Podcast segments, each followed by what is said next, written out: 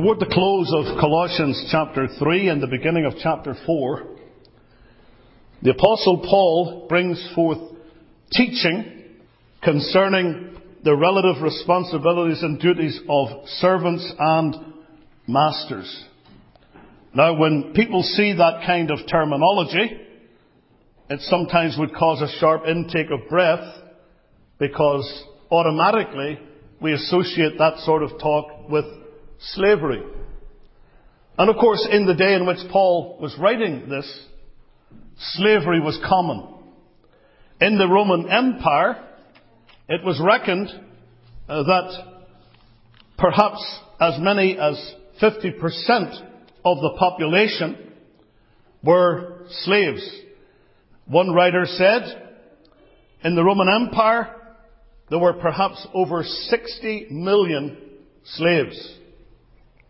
That was over one half of the population. Slaves in those days were considered subhuman. A slave was a tool. A slave was a commodity, not a person. And the master-slave relationship was normally not a happy one. And so there was a lot of friction and a lot of cause for grievance. Now in that cultural setting, a church was established. And as I pointed out last time, it was not the purpose of the apostle Paul in writing to the church at Colossae to condemn slavery. Nor was it his purpose to speak highly or in favour of slavery. But rather what he did was to speak with great wisdom to the situation as he found it. And the situation in which he found himself as a preacher was writing to a church in which there were people who were servants. And the Greek word that underlies the word in, uh, Colossians 3 verse 22 and other places here is the word for bond slave. Uh, the Greek word for slave is doulos. The plural is douloi. Servants. Bond slaves. And the word for masters, chapter 4 verse 1, is in fact the word for those who owned slaves. There were such in the church. In that cultural setting, both slaves, servants, and masters were converted. The Lord saved people like Philemon. If you take the little epistle to Philemon, Paul wrote that one chapter to a man who was a slave owner. We know that because in the course of that epistle, he mentions the runaway servant or slave, Onesimus. And Onesimus, according to what we read here in, Philemon, was a man who ran away from his master. But while he was in the city of Rome, he encountered the apostle Paul, and through Paul's ministry, he was converted. And so Paul sought to reconcile this runaway slave with his master Philemon. And you will notice that when he wrote to Philemon, he was very careful to tell him that now Onesimus, who had been unprofitable, was profitable. Profitable both to him and to Paul. And he said, I want you to treat him as a brother. Not as a slave, but as a brother. So there was every likelihood that Onesimus was going to return to that home. But it wasn't a brand new relationship to Philemon, because now he was a converted man. He was a believer. He was one who was a servant of Christ, not just a servant of Philemon.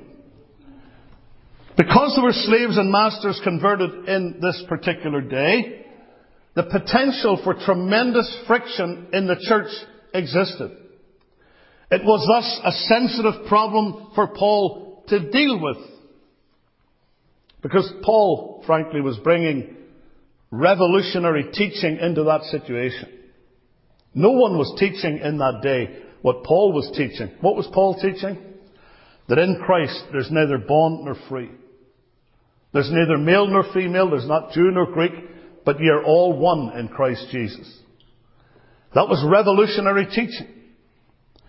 Now, as I say, Paul didn't set out to fight slavery per se, but neither did he sanction it. He wasn't part of the social reform movement, but he did set out to change lives and attitudes through the gospel. And it is a fact of history that such gospel preaching resulted in the overthrow of the Roman Empire and the slavery that it operated. Just as we could say, I pointed this out last time, about gospel preaching of revival preachers, in later centuries, it resulted in the abolition of slavery and child labour in places like Great Britain and America. The gospel did that.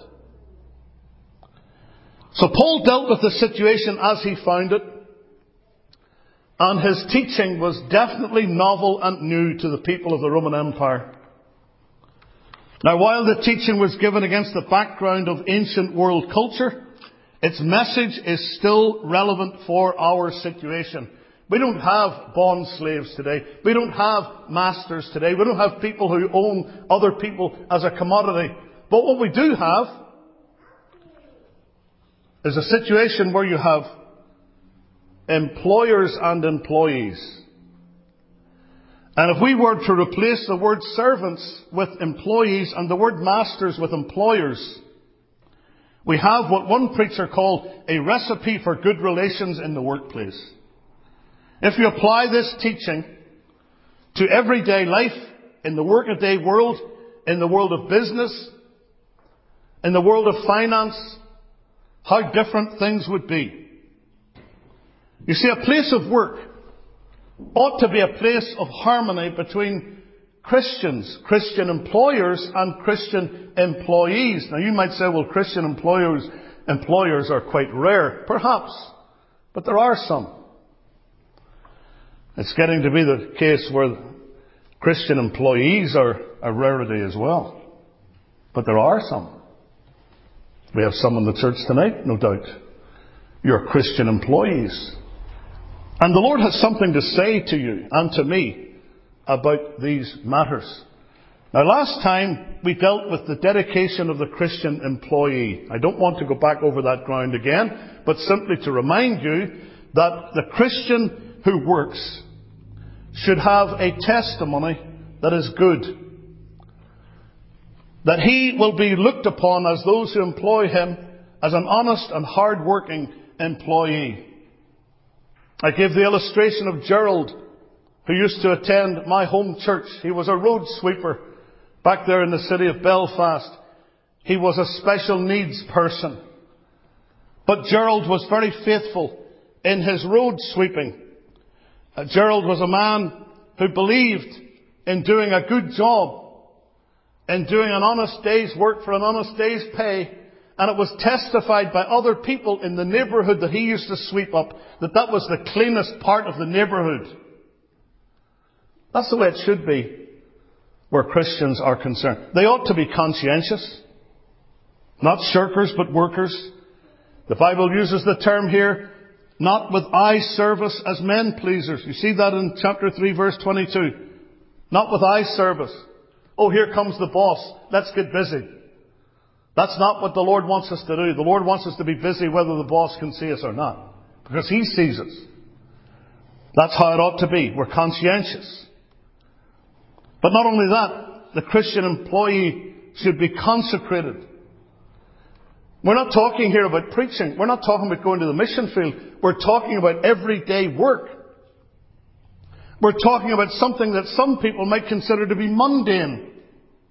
Ordinary work. That's how people often view it. Secular work.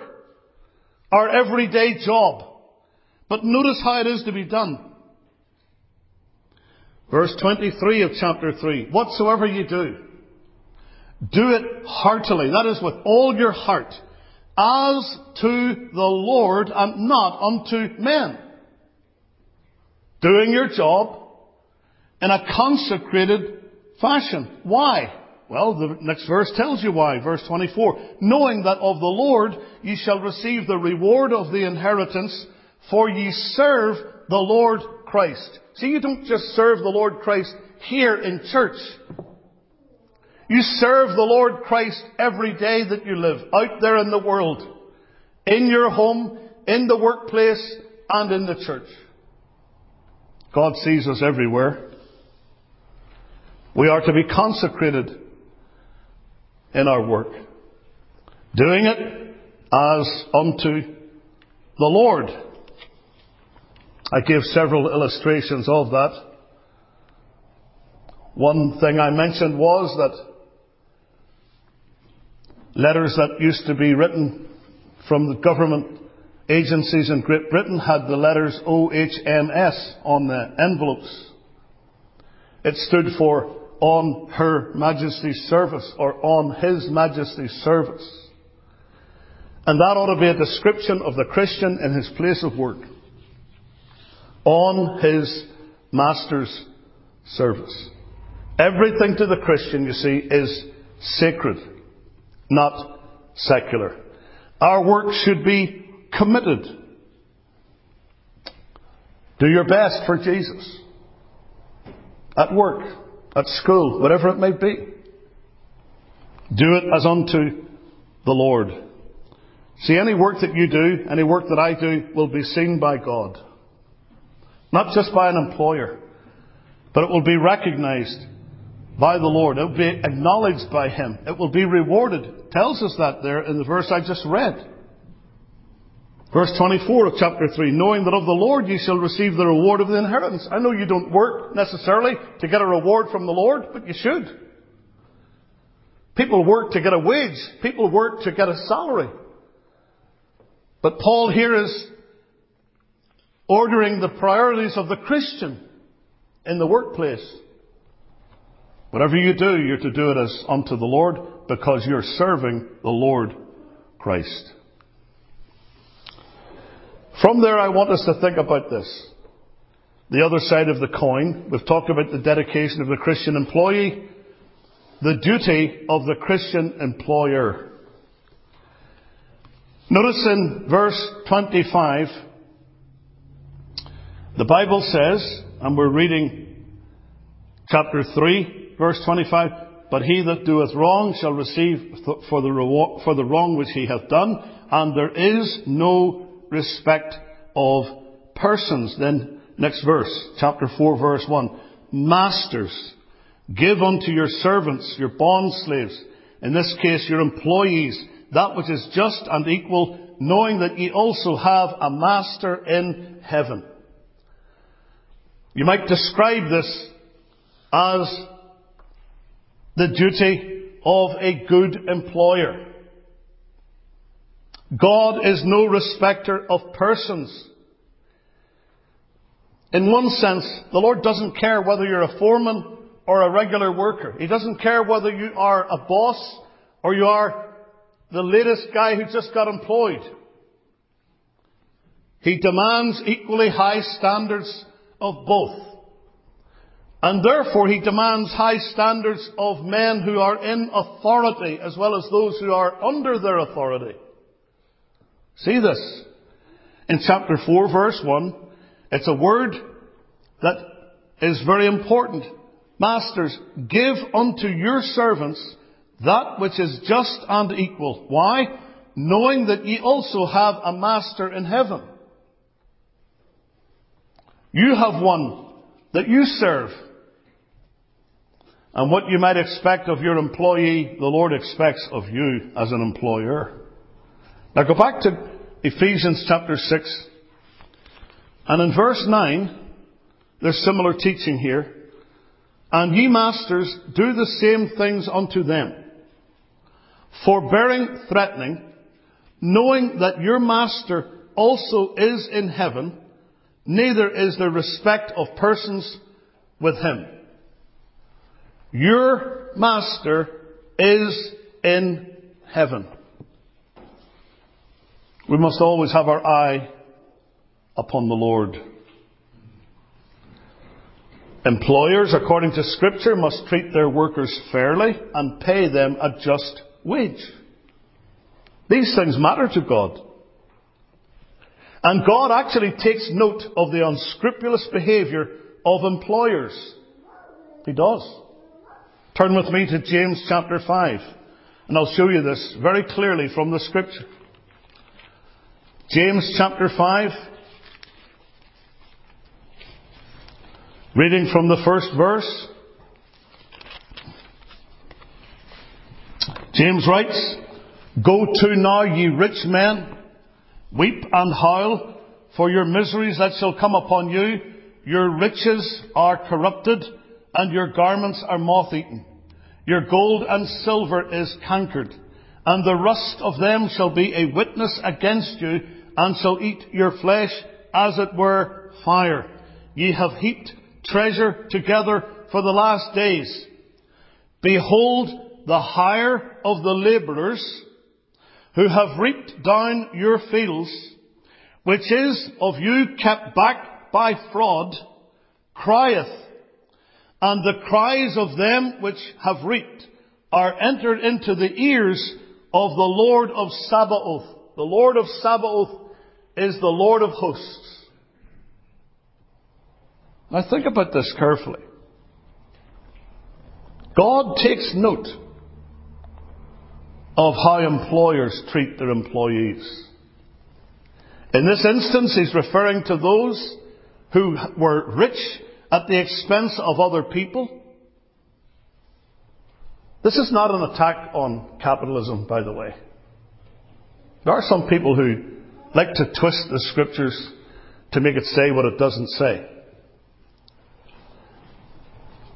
But the fact of the matter is, there are people who are in positions of power and wealth who increase their wealth at the expense of other people by unscrupulous practices.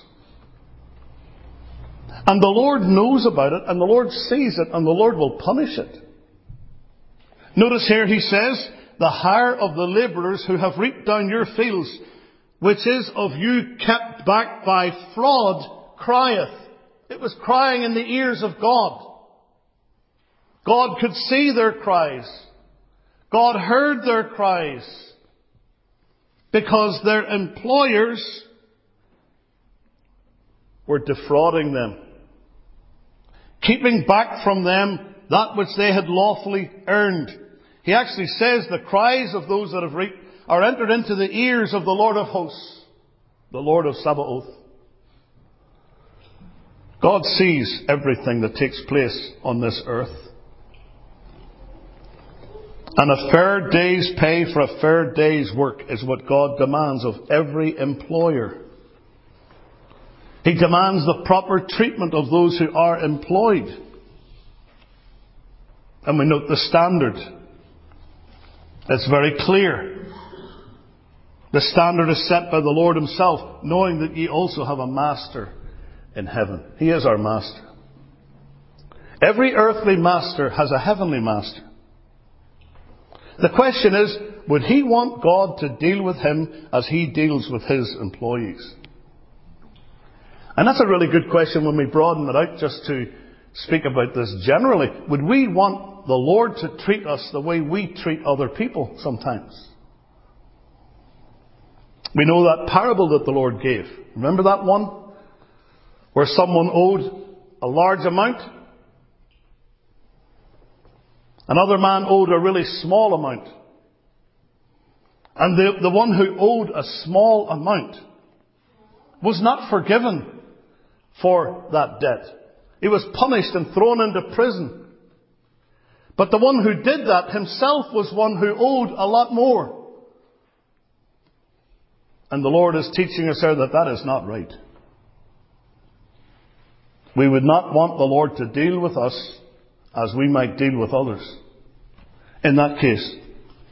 And it's a sad thing when a Christian employer has no testimony before his workers. Today you may be employed. One day you may, by the grace of God, become an employer. And if that does happen, and the Lord prospers you in that way, do not forget what it was like to be an employee. Don't forget what that was like.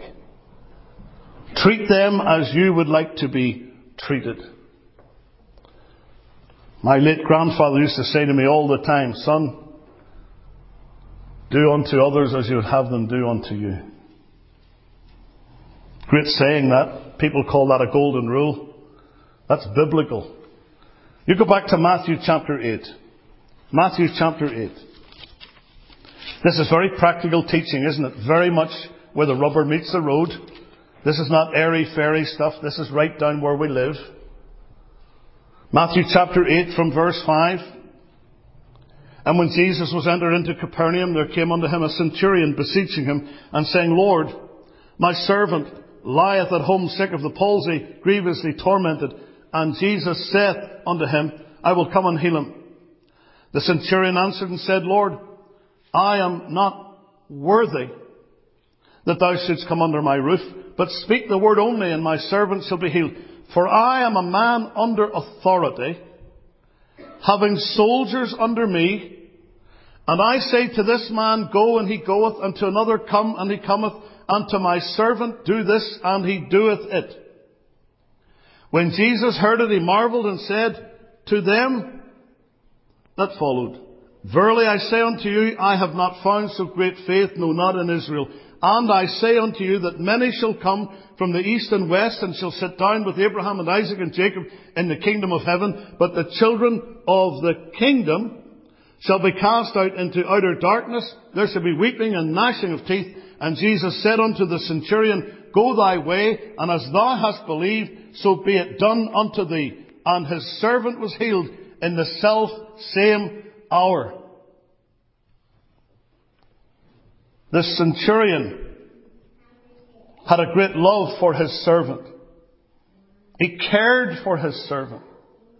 Even though he was a man with great authority, he had a bunch of soldiers that he ruled over. He could tell them whatever he wanted to tell them. Go.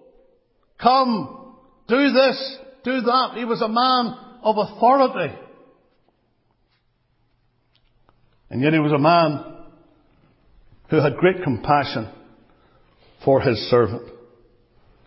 In Matthew chapter 7 verse 12, the Lord says, Therefore all things whatsoever ye would that men should do to you, do you even so to them, for this is the law and the prophets. This is practical Christianity. And so you have here the duty of the Christian employer. But there is in the third place something else in this passage. And it's the demand for all Christians that is expressed. He's particularly referring to masters and servants. We could say today, employers and employees. But what he's saying here is for all believers. Now notice, if you contrast Ephesians chapter 6 verse 9 with Colossians 3 verse 25, you see that in the former, masters are addressed, but in the latter, it's directed to the slaves or the servants. Let me read it. Ephesians chapter 6, verse 9.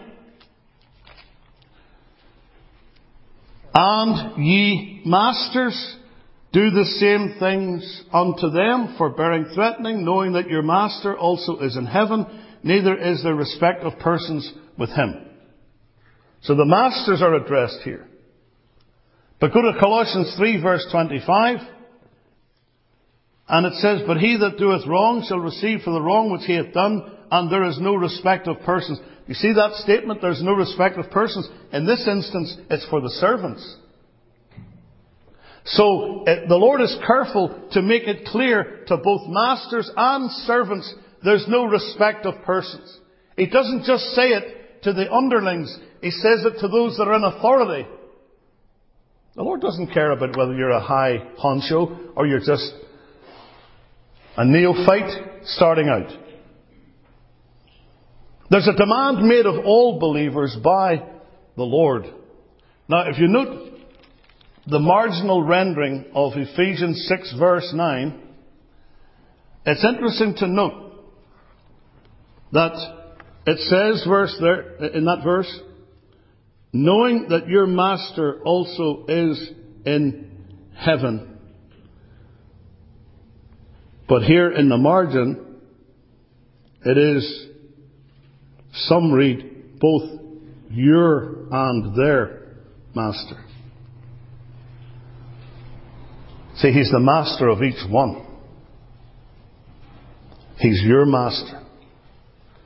What is that saying? It's saying that both masters and servants are servants.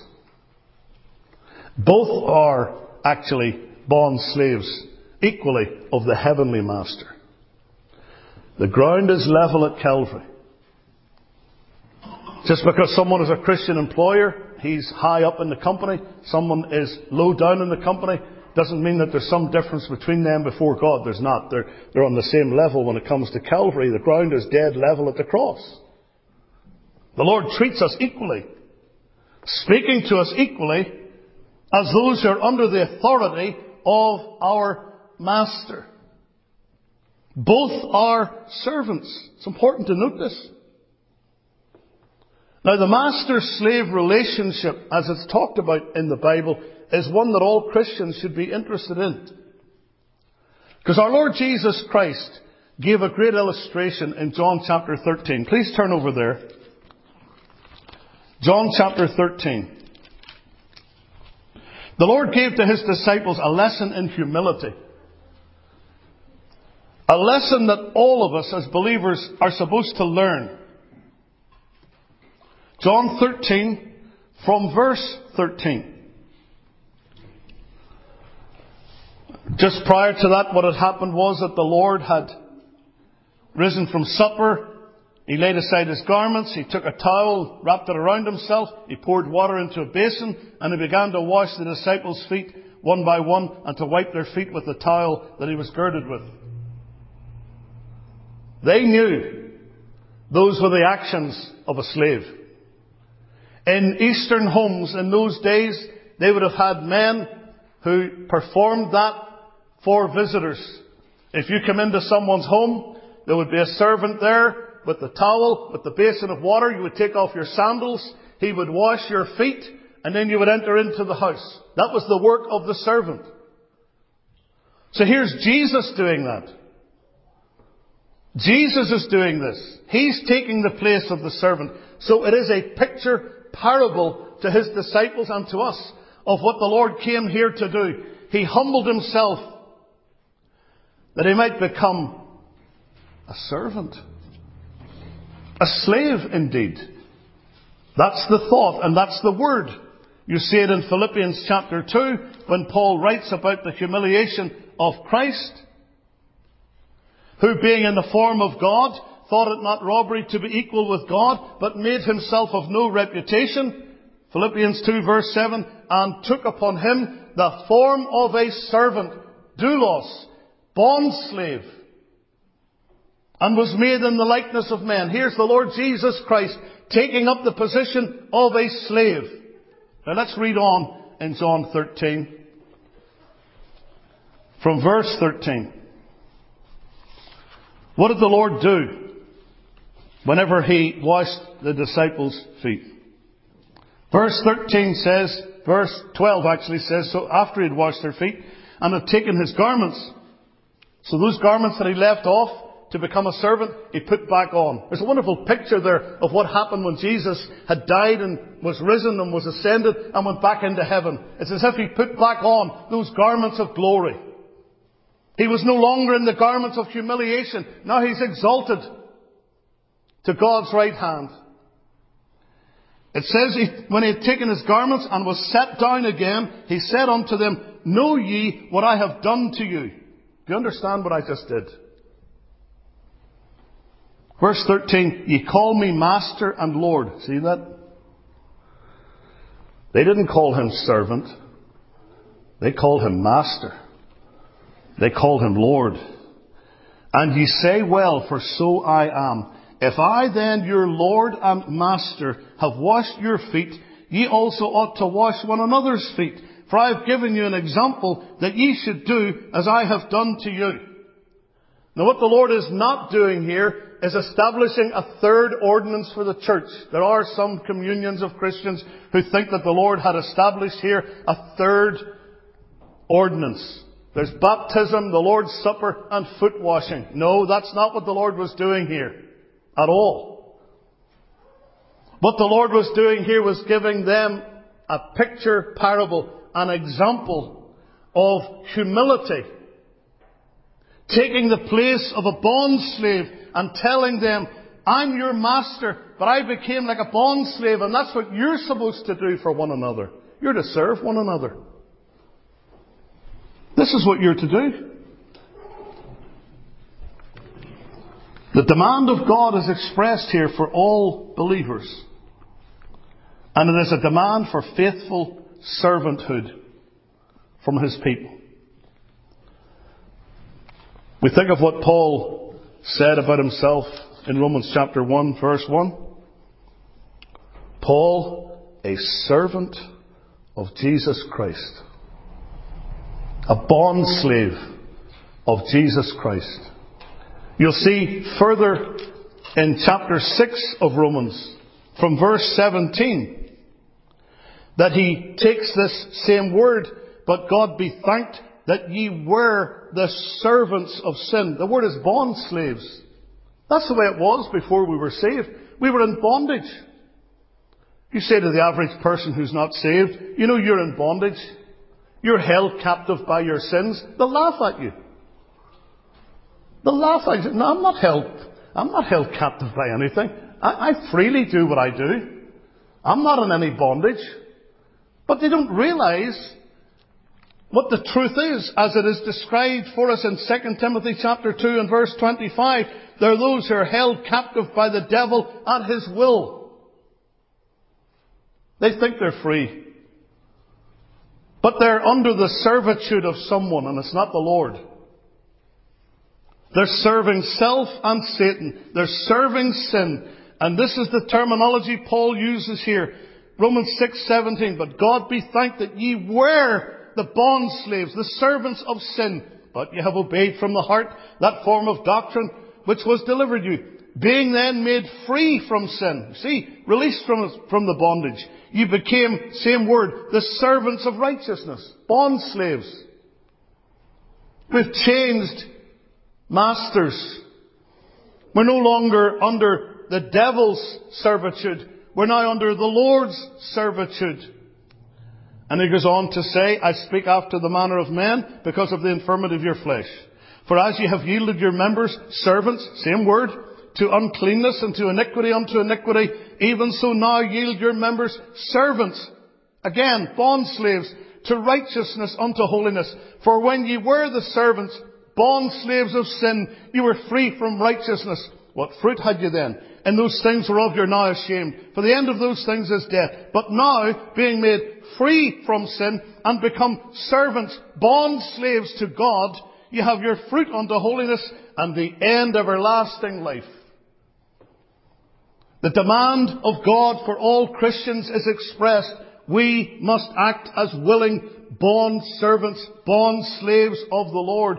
But let me put this caveat in, not regarding his service as bondage, but as perfect freedom.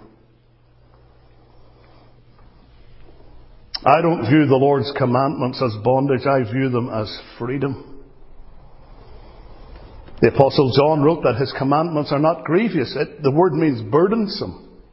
It's not a hard thing to keep the Lord's commandments in the sense that we freely want to. Because we love Him. He is the Master. The Master whom we love. The Master who we want to please.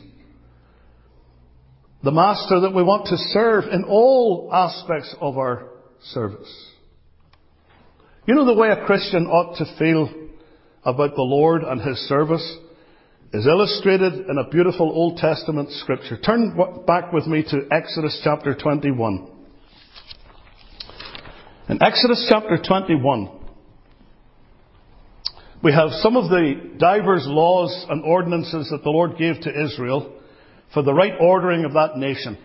And He allowed Israel to have what was essentially a modified form of slavery.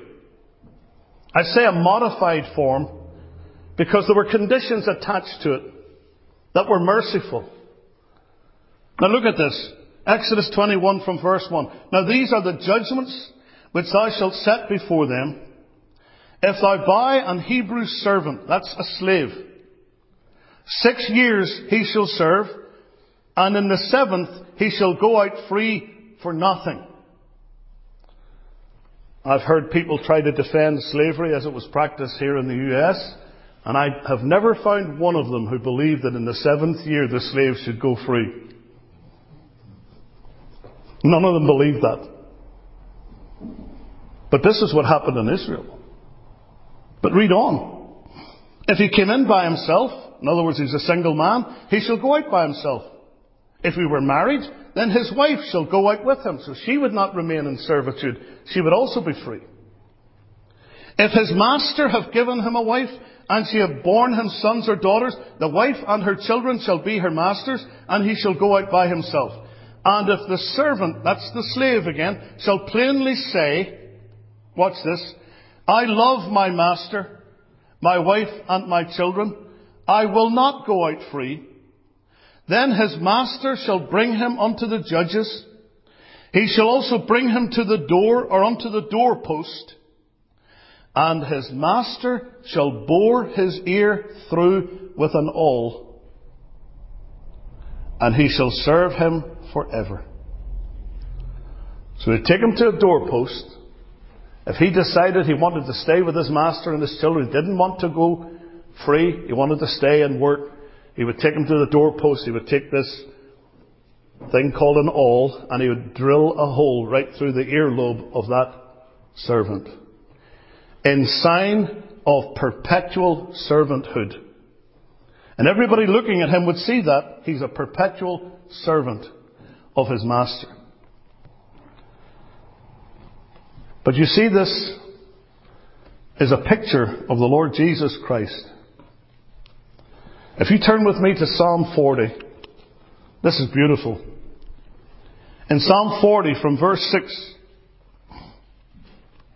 we have words that are repeated in Hebrews 10. Sacrifice and offering thou didst not desire, mine ears hast thou opened. Burnt offering and sin offering hast thou not required. Then said I, Lo, I come. In the volume of the book it is written of me, I delight to do thy will, O my God. Yea, thy law is within my heart. You have Christ here as the perfect servant of Jehovah. And he makes a statement here in verse 6. Mine ears hast thou opened. If you, ha- if you have a marginal rendering in your authorized version, you'll see that the Hebrew allows for the translation digged. Mine ears hast thou digged. That is an actual reference to what happened when the master would bore through the ear of that slave with an awl. The Lord Jesus Christ here is speaking about the fact that He is that perfect servant who loves His master, even God the Father, and he's sworn to perpetual servanthood. Behold, my servant, Isaiah says, mine elect, mine elect, in whom my soul delighteth. There's a hymn which says, I love, I love my master. I will not go out free, for he is my redeemer. He gave himself for me. That's something that you and I should be saying.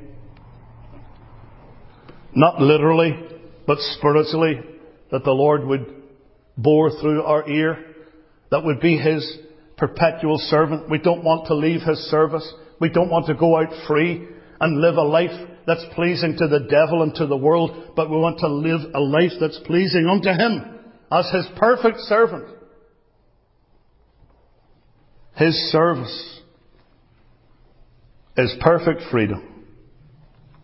The Lord has called us to this, to serve Him with all our heart and soul and mind. Reminding you of what it says there in Colossians 3, toward the end of the chapter.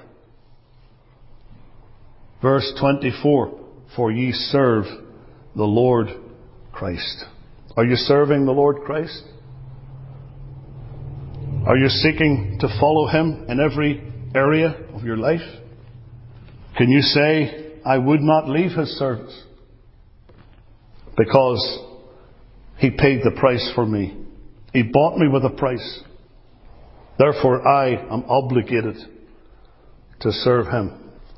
May God help us so to do for His own glory. Amen.